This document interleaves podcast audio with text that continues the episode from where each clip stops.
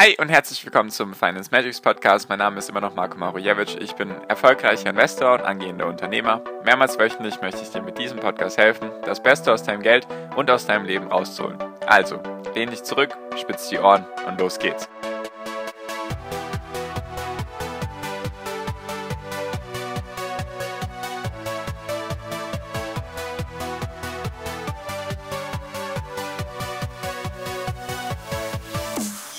Hi und herzlich willkommen zum Finance-Magics-Podcast. Wir sind heute bei Folge zweihundertelf und heute möchte ich dir sagen, warum ich mir Sorgen mache um die U S-Investoren. Genau. Und zwar hatte ich ja in der Folge davor, hatte ich dir das nächste Tesla in Anführungszeichen genannt oder den Wahnsinn, der aktuell mit Nikola Motors stattfindet. Also sehr gerne nochmal Folge zweihundertzehn anhören, beziehungsweise unbedingt anhören, falls du es noch nicht gemacht hast.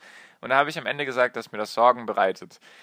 Dieses Ganze, was an diesem Beispiel jetzt gerade stattfindet. Und da möchte ich mit dir darüber reden heute, warum ich denke, dass da gerade, sagen wir mal, sehr interessante Sachen in den U S A stattfinden und die mir eben Sorge bereiten.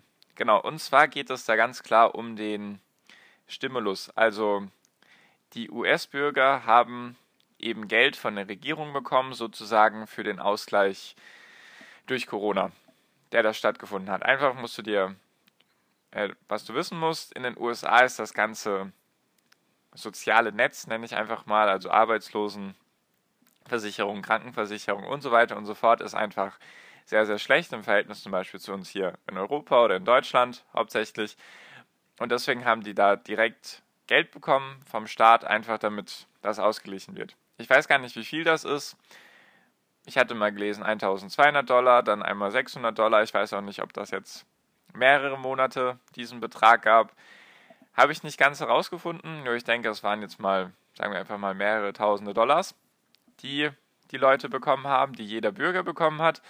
Und an sich gut, sage ich mal, dass eben da geholfen wurde, weil viele da einfach ihren Job verloren haben und du hast dann halt eben keine Kurzarbeiterregelung wie hier in Deutschland, sondern du bist dann halt direkt arbeitslos. Und damit das dann ein bisschen ausgeglichen werden kann, in Anführungszeichen ein bisschen, eben diese ganzen Checks eigentlich oder diese ganzen, Ge- diese ganzen Gelder, die die Amis bekommen haben. So, und jetzt was interessant ist, der größte Broker eigentlich, oder ja, auf jeden Fall einer der größten, ich würde auf jeden Fall sagen der größte, ist der Robinhood Broker.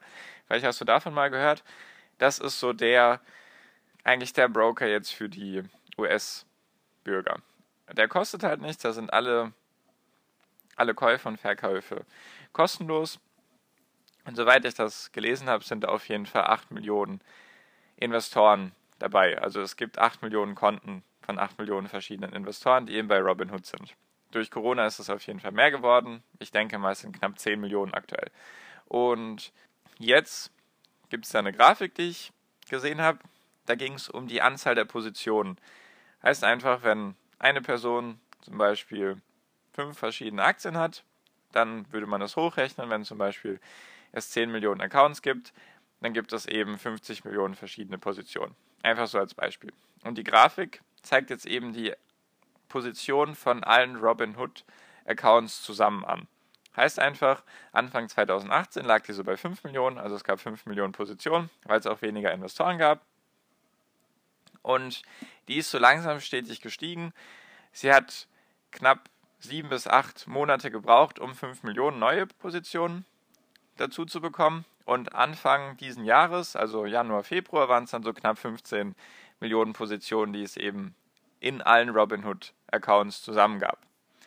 Und jetzt, nachdem der Lockdown kam für die U S A und diese ganzen Stimulus-Dinger und so weiter und so fort, ist dieser Wert nach oben geschossen. Ich habe jetzt nur die Daten von Anfang Mai, deswegen Anfang Mai waren es zweiunddreißig bis dreiunddreißig Millionen Positionen. Also innerhalb von drei Monaten hat sich dieser Wert verdoppelt und davor hat es eben eineinhalb Jahre gebraucht, um zehn Millionen Positionen hinzuzubekommen. Jetzt hat es nur drei Monate gebraucht, eben um fünfzehn Millionen neue Positionen hinzuzubekommen. Und ich denke, wir sind jetzt in etwa wahrscheinlich zwischen fünfunddreißig und vierzig Millionen Positionen. An sich klingt das ja gut, oder Marco? Also eigentlich spricht ja da nichts dagegen, dass jetzt da die Leute ihr Geld, was sie vom Staat bekommen, in Aktien investieren. Klingt doch eigentlich ziemlich gut. Also warum machst du dir Sorgen? Stellst du dir vielleicht die Frage. Das Ding ist einfach, was du auch wissen musst, die U S-Bürger leben von Paycheck to Paycheck. Heißt einfach, die leben von Gehalt zu Gehalt. Und, was auch interessant ist, in den U S A ist es üblich, dass du dein Gehalt wöchentlich bezahlt bekommst. Dass du eben dein Gehalt, in Deutschland ist es ja üblich, dass du es monatlich bekommst, dann teilst du es durch vier und dann bekommst du es in den U S A eben jede Woche sozusagen. Einfach weil die Leute, ich würde einfach mal sagen, schlecht mit ihrem Geld umgehen können und deswegen brauchen sie es jede Woche, weil würden sie einmal im Monat alles kriegen, dann würden sie es wahrscheinlich alles auf einmal verbrauchen und dann hätten sie eben kein Geld mehr. Zumindest ist das meine Vermutung dahinter. Und das Problem ist jetzt, laut Daten, die ich gelesen habe, also ich beziehe mich da auf American Payroll Association und auf die, was war es noch, National Endowment for Financial Education. Also das sind so meine Daten, meine Quellen, auf die ich mich beziehe. Da geht es eben darum, wie viele von den Amerikanern können oder sind sozusagen angewiesen auf ihren nächsten Paycheck. Also wenn sie sozusagen kein Gehalt bekommen nächste Woche, wie viele würden da direkt in Probleme geraten? Heißt einfach, wie viele haben, wie viele haben solche so hohe Kosten? Also die verbrauchen sozusagen ihr ganzes Gehalt, um es jetzt mal so auszudrücken. Oder wie hoch ist die prozentuale Verteilung von den Leuten, die ihr komplettes Gehalt immer verbrauchen und sozusagen auf den nächsten Gehaltscheck angewiesen sind, dass sie ihre Kosten decken können? Und da gibt es jetzt verschiedene Quellen oder verschiedene Daten. Und zwar sagt die eine Quelle, dass die Leute, die unter fünfzigtausend Dollar im Jahr machen, also das sind dann vielleicht vierzigtausend bis fünfundvierzigtausend Euro pro Jahr hier in Deutschland, also hätten wir dann ein Bruttogehalt wahrscheinlich von dreitausendfünfhundert bis viertausend Euro im Monat, dass die Hälfte davon eben auf den nächsten Paycheck angewiesen ist.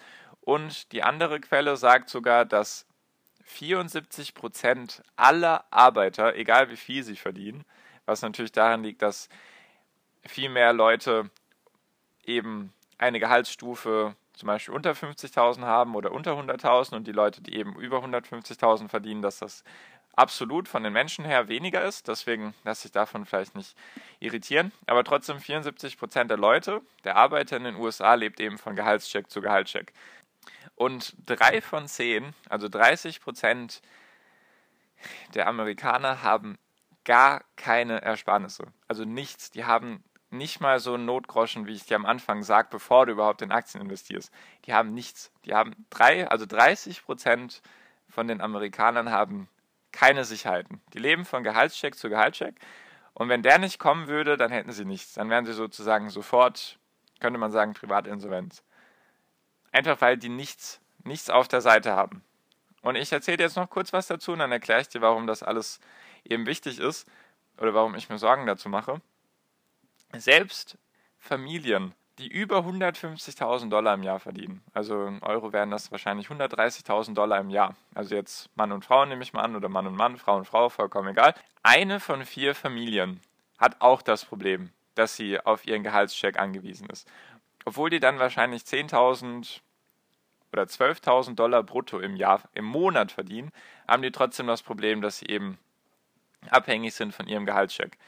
Und zwischen dem Gehalt von fünfzig bis hunderttausend ist es jede dritte Familie. Also wir haben unter fünfzigtausend haben wir knapp die Hälfte aller Leute sind abhängig von ihrem nächsten Gehaltscheck. Zwischen fünfzig und hunderttausend ist es jede dritte Familie oder jede dritte Einzelperson, wie auch immer. Und von hunderttausend bzw. ab hundertfünfzigtausend aufwärts ist es jede vierte Familie oder Einzelperson. Und jetzt weißt du da den Kontext. Und das finde ich schon erschreckend, dass einfach die Leute so, so angewiesen sind auf ihren Gehaltscheck. Deswegen, die haben halt keine Sicherheiten oder keinen keinen Notgroschen, nenne ich es jetzt einfach mal. Und deswegen macht mir das Sorge, wenn die ihr ganzes Geld in Aktien investieren. Einfach aus dem Aspekt, weil ich denke, dass die das nicht machen, so wie wir, dass wir da jetzt irgendwie langfristig unser Geld für uns arbeiten wollen und dass wir sozusagen schon unsere Sicherheiten haben, dass wir halt vielleicht irgendwie ein Gehalt haben und dann haben wir Notgroschen, falls irgendwas passiert, dass dann eben darauf zurückgegriffen zurückgegriffen werden kann, sondern bei den meisten Leuten, die jetzt aktuell vielleicht ein neues Robinhood-Konto eröffnet haben, ist eben das der Fall, dass die das Geld, was sie vom Staat kriegen, direkt in Aktien investiert haben. Ist natürlich schon mal besser, als das zu konsumieren. Nur vom Grundgedanken her sind die dann eher darauf erpicht, das schnelle Geld zu machen. Deswegen auch nochmal der Bezug auf die Folge davor mit Nikola Motors. Deswegen könnte das sein, dass da ganz viele gerade ihr Stimulusgeld investieren, einfach weil sie sich erhoffen, dass sie das schnelle Geld machen, weil sie eben in einer miserablen Lage sind, wenn sie vielleicht ihren Job verloren haben. Weil seit Corona haben zweiundvierzig Millionen Menschen in den U S A haben ihren Job verloren. Von dreihundert, weiß nicht, dreihundertzwanzig Millionen Einwohnern. Also wenn du sagst, von den dreihundertzwanzig Millionen Einwohnern sind vielleicht sechzig bis siebzig Prozent arbeitsberechtigt, weil sonst Kinder, Jugendliche oder Rentner, dann hätten wir vielleicht, sagen wir mal, hundertachtzig bis zweihundert Millionen Leute, die arbeiten gehen können. Und davon sind zweiundvierzig Millionen Leute jetzt ohne Job. Und diese Leute investieren jetzt dieses Geld, was sie vom Staat kriegen, eben in Aktien. Deswegen sind dadurch die Aktienkurse gestiegen, weil eben viele Privatinvestoren jetzt neu angefangen haben, was natürlich die Kurse antreibt. Und natürlich auch, weil die Fondsmanager so langsam wieder ihr Geld investieren müssen, weil sie Performance bringen müssen für ihre Kunden. Nur, was mir eben am meisten Sorge bereitet, ist eben, dass die, die haben halt keine, keine, wie soll ich sagen, keine Sicherheitsmechanismen. Wenn die halt in irgendwelche Aktien investieren und die rauschen ab und die verkaufen dann ihre Sachen mit fünfzig Prozent minus, dann haben die nichts, was sie irgendwie abpuffern kann. Die sind sozusagen auf Gedeih und Verderb jetzt diesem Geld, was sie in Aktien investiert haben, ausgeliefert. Das klingt jetzt alles sehr dramatisch, nur ich glaube, in vielen Fällen ist es wirklich so, dass viele Leute jetzt einfach zocken letztendlich, deswegen steigen die Aktienkurse und falls irgendeine negative Nachricht kommen sollte oder irgendetwas vielleicht gar nicht so Schlimmes, aber was dazu führt, dass die Kurse sinken und zum Beispiel die großen Fonds und so weiter, die mit dem wirklich vielen Geld, dass die wieder aus den Aktien rausgehen, dann könnte halt wieder ein Zyklus nach unten gehen, so ein, ein Teufelskreis, der sich nach unten wieder entwickelt, dass dann einfach das große Geld rausgeht, dass dann die Privatinvestoren aus den U S A hauptsächlich, dass die dann ihre Position vielleicht schließen, weil sie sich denken, ich brauche dieses Geld jetzt vielleicht, um meine Miete zu bezahlen oder um das und das und das zu machen. Die können sich das sozusagen nicht leisten, das auszusitzen. Und dann könnte es sein, dass dadurch eine Spirale nach unten wieder stattfindet. Und das bereitet mir eben Sorge. Sorge in dem Sinne, dass ich nicht irgendwie Sachen verkaufe oder so, sondern dass ich einfach weiterhin vorsichtig bleibe. Weil, ja, es ist eine sehr angespannte Lage weiterhin. Klar, es bessert sich vieles. Die Arbeitslosenquote zum Beispiel in den U S A war jetzt auch rückläufig. Die war zum Beispiel im April, war die noch bei vierzehn Komma neun Prozent Arbeitslosen, was auch extrem viel ist, weil vor Corona lag die noch bei drei Komma fünf Prozent. Und jetzt ist sie im Mai gesunken auf dreizehn Komma drei Prozent. Deswegen, es gibt eindeutig Fortschritte, sage ich mal. Es bessert sich so langsam, aber sicher in vielen Bereichen. Nur ist das halt trotzdem noch eine angespannte Lage. Und die Börse hat schon sehr, sehr viel vorweggenommen. Es ist eben schon sehr, sehr viel in den Kursen drin, sehr viel Positives.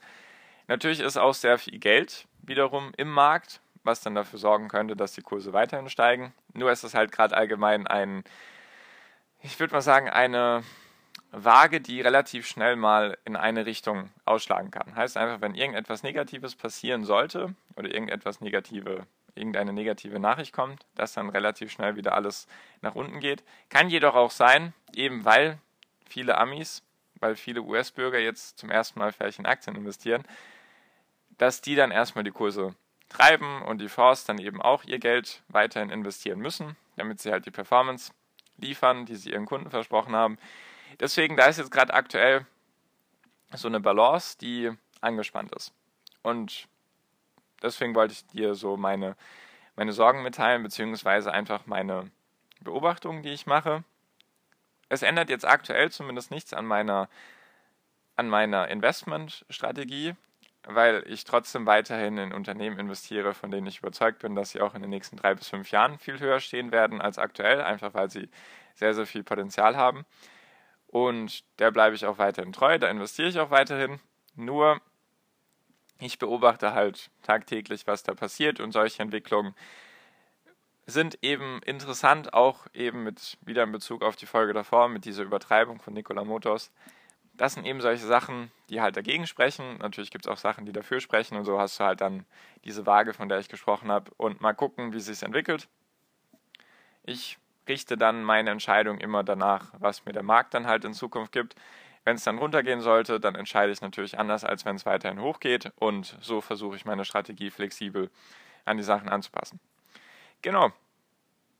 Ich hoffe, das war hilfreich für dich, so mal ein Einblick, wie sich das entwickelt oder wie, wie vielleicht die Entwicklung zustande gekommen ist. Und genau, falls du da dich mit anderen Leuten austauschen magst zu den, zu den Themen eben, was macht ihr vielleicht aktuell, wie ist bei euch die Situation, sehr, sehr gerne meiner WhatsApp-Gruppe kostenlos beitreten. Da sind jetzt mehr als hundertdreißig Leute drin, wir sind fast bei hundertvierzig. Das Problem ist auch teilweise, ich sage dann ja, wir sind hundertdreißig, und bis dann vielleicht die Folge rauskommt, sind schon wieder hundertvierzig, deswegen da ist auf jeden Fall ordentlich was los.